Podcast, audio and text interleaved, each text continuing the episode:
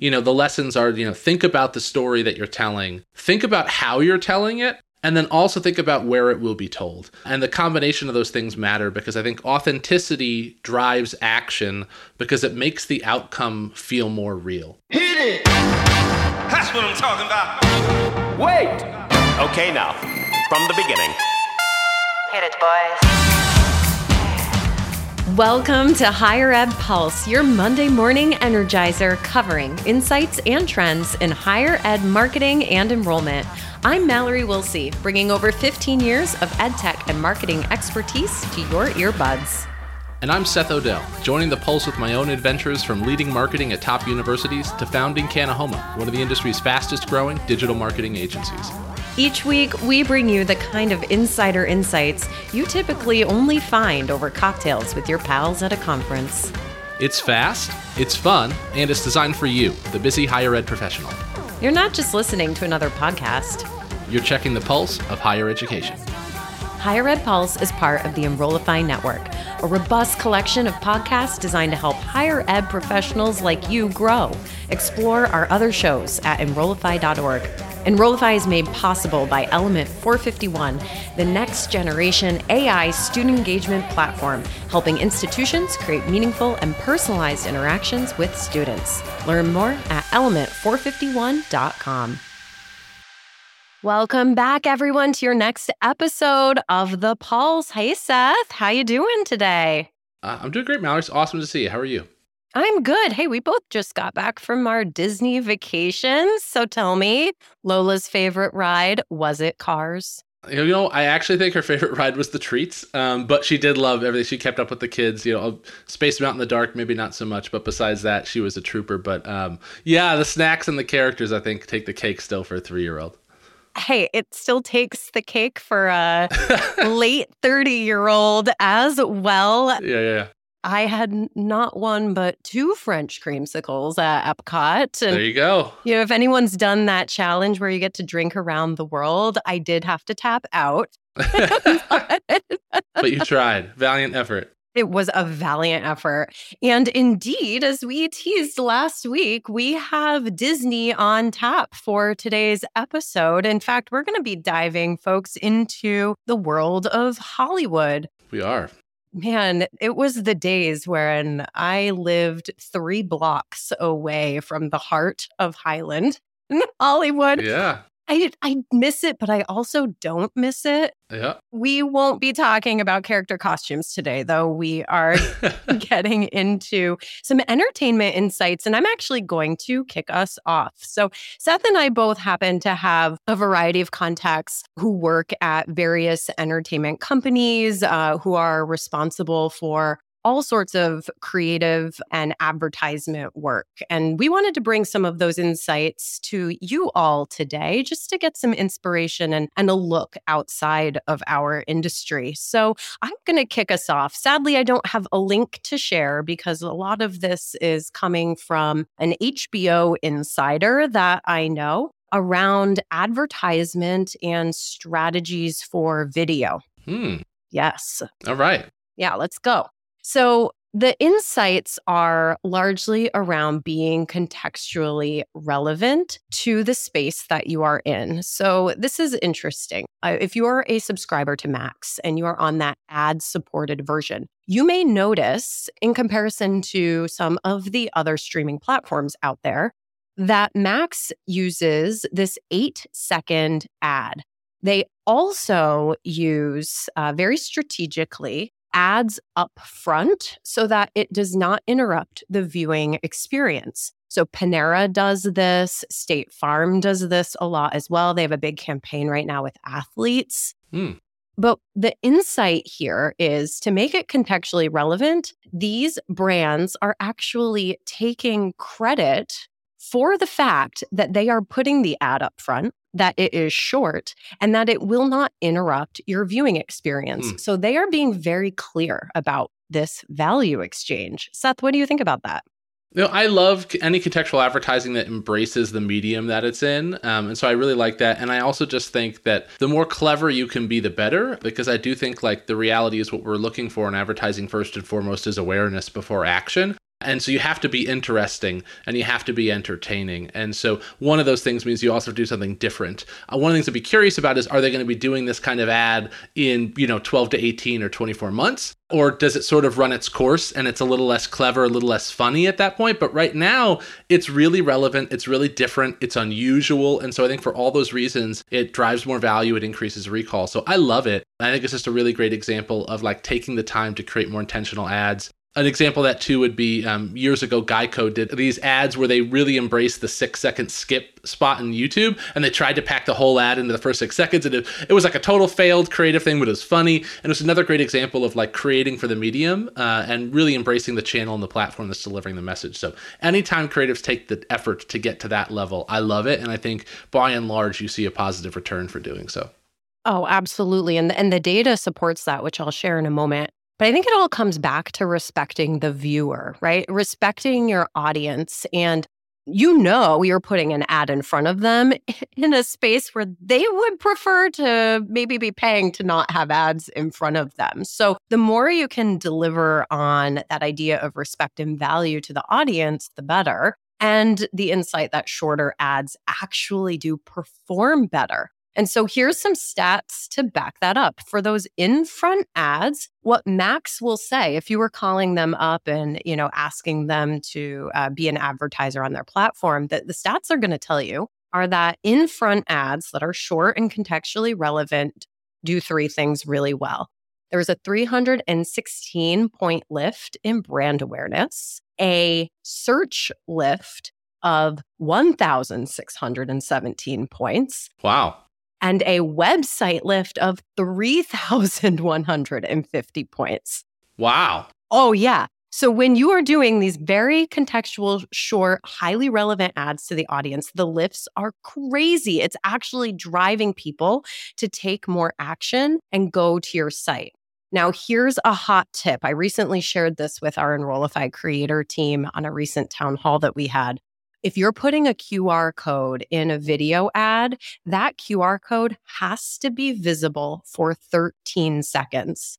That is how long it takes for someone to see it, decide that they want to scan it, pull their phone out, get to the camera app, hold it up to the screen, and then actually scan that ad. Anything less than 13 seconds, and you are not going to get the conversion. And how often, Seth, do you see commercials where that QR code just flashes? Totally comes up at the end for a couple seconds, like an extended end card. That's I have not heard that stat. Um, that's really really interesting, actually. Yep. Hey everyone, it's Mallory. I'm hosting the Engage Summit this summer in Raleigh, North Carolina. The theme of the conference is AI Got You. We're not just talking theories. This conference is your guide to understanding and applying AI at your institution. By the end, you won't just get AI you'll be ready to lead your campus through an AI transformation. It's for everyone who wants to use AI to level up everything you're doing. Whether your focus is to recruit or retain, the summit offers a platform to learn, network, and bring back actionable insights to enhance your student engagement strategies. I hope you'll join me and some of your favorite Enrollify creators in Raleigh on June 25th and 26th, like Jamie Hunt, Dustin Ramsdell, and Allison Turcio.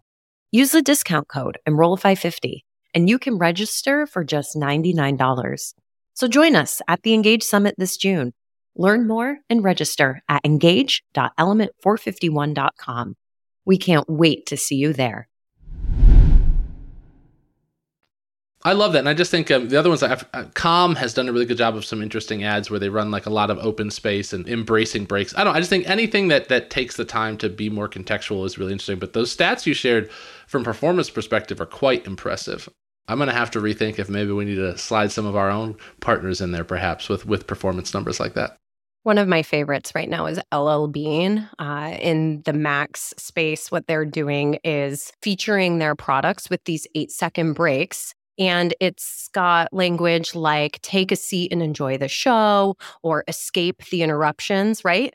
Clearly contextually relevant to the location that that audience member is in. Yeah. But what they're doing in these ads, like the take a seat one, you see people sitting in LL Bean chairs, relaxing and enjoying the view. That's great.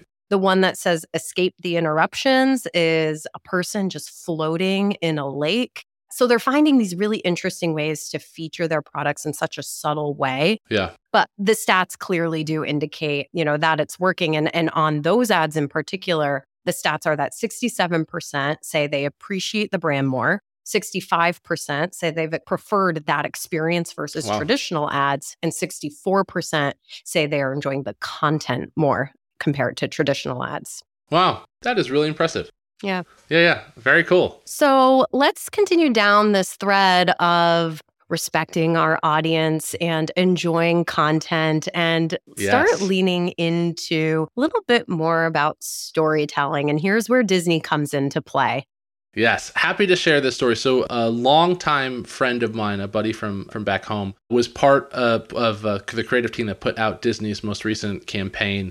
It's called "This Is Magic." It came out, I think, at the end of December, early January. Initially, candidly, I hadn't seen it, and so um, he shared it with me, and I, it was a pretty profound impact on me. Um, so, if you haven't seen the "This Is Magic" spot, you know the main spot, the hero anthem, one about ninety seconds. Essentially, it's a campaign where they took real Disney fans and fanatics, actual people, they brought them to the parks and they filmed them over the series of several days. And they captured these moments that they that each time the moment appears that says this is magic. And so, unlike the past where Disney was very fast paced, I feel like Disney, from a theme park perspective, previously sold excitement. If I was being reductionist, I would say sometimes they looked like a Royal Caribbean ad. It was like lots of action and things going on, and it was like, oh my gosh, come to Disney because there's so much happening.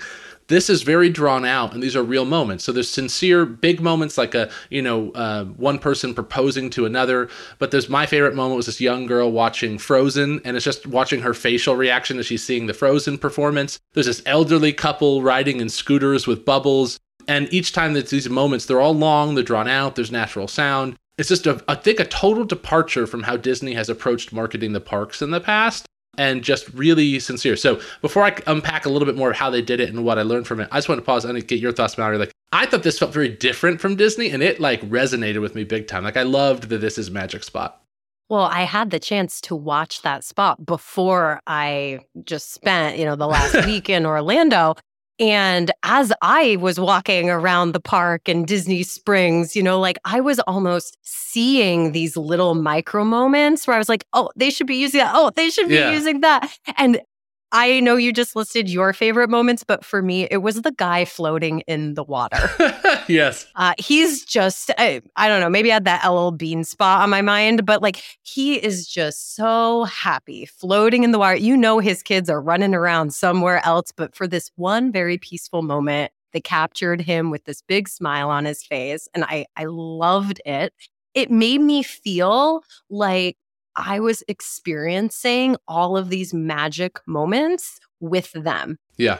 that delight on the young girl's face or the those three elderly folks riding around in their cars. I'm like, I want to get in a little scooter and ride with them too. Like it just the emotion play is huge. And Yeah. I- watching it just brought a smile to my face. And I think that's the point. Yeah, I think so too. I mean, emotion is a huge part of this and bringing out the chance, like for us as viewers, to feel something and to connect. But one of the components of that connection, I think, is using real people. And so I asked my buddy who was part of the campaign, I'm like, how did you all do this? And he said, you know, we, we went out and found people who we knew were huge Disney fans of all sorts of different backgrounds and demographics. And then we invited them on a trip to the park. And then we filmed them for basically multiple days. And so the final spot includes two or three seconds for each person. But the truth is, they were filmed for days. And he said we did that because one, the longer people are on camera, the more comfortable they get. And then two, we didn't know the moments that we were going to find. And it reminded me of a time early in my career, geez, 10 years ago now. I did that first bus tour for Southern New Hampshire University where we drove a bus around the country and we delivered diplomas to online students who couldn't make it to graduation. And it was real students. It performed extremely well, but also we couldn't commit to what we were going to shoot or what we were going to get. So when we went to do the shoot,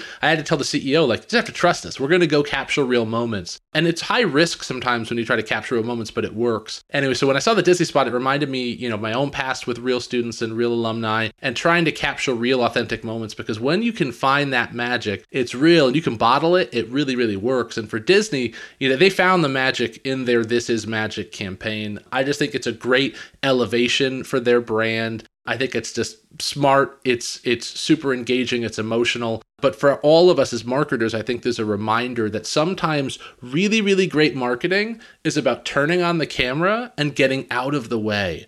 Meaning that, like, this spot has probably the least messaging I've ever seen in a Disney spot. It says almost nothing. And that, like, you don't always have to pack a spot full of value props. You don't always have to over, you know, prescribe or over engineer or direct something. Sometimes the best things you can do is connect real people who love your brand with prospective people you want to engage with and let them see the impact that your product provides when people purchase it. And so, definitely a great move by Disney. But for me, it was a lesson that like we can replicate this in higher ed in a lot of different ways. And so, um, I took a lot of inspiration from it. Well, those ads might not say much in terms of copy or whatnot or scripted content, but they say so much to Yeah. the soul. Like it just Totally. is this incredible, you know, emotional trigger.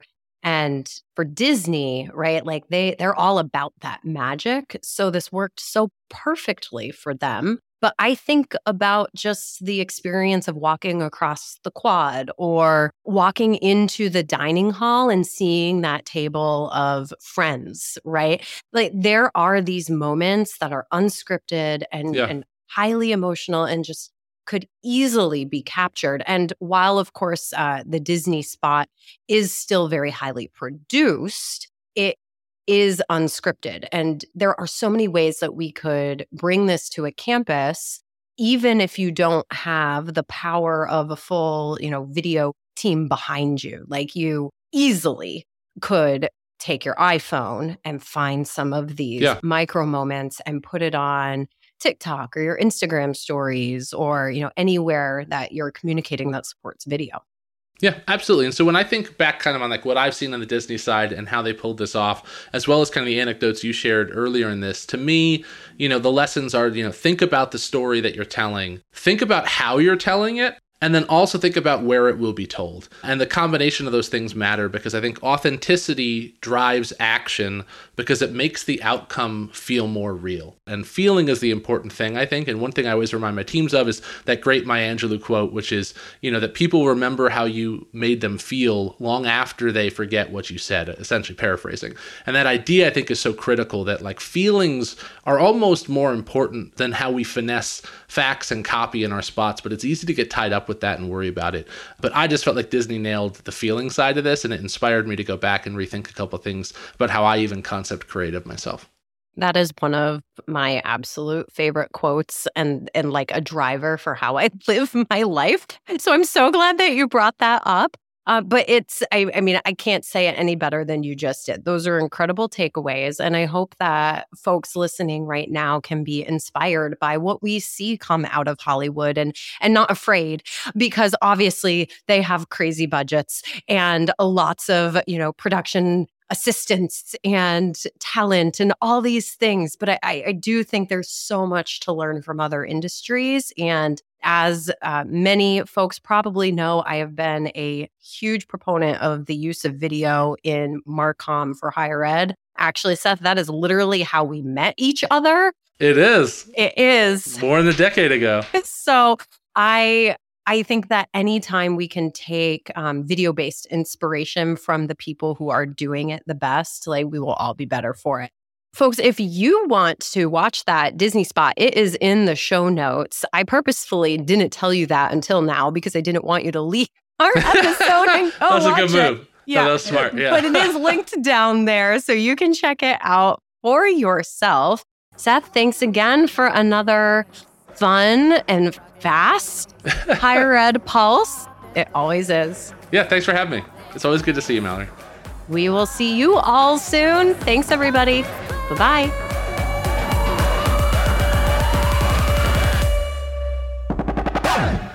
The Higher Ed Pulse is part of the Enrollify Podcast Network. If you like this podcast, chances are you'll like other Enrollify shows too. Our podcast network is growing by the month, and we've got a plethora of marketing, enrollment, and higher ed technology shows that are jam packed with stories, ideas, and frameworks, all designed to empower you to be a better higher ed professional. Our show helps higher ed marketers and admission pros find their next big idea and features a selection of the industry's best as your hosts. Learn from Brian Gross, Eddie Francis, Jenny Li Fowler, and so many of your favorite leaders in higher ed. Enrollify is made possible by Element 451, the next generation AI student engagement platform, helping institutions create meaningful and personalized interactions with students. Learn more at element451.com.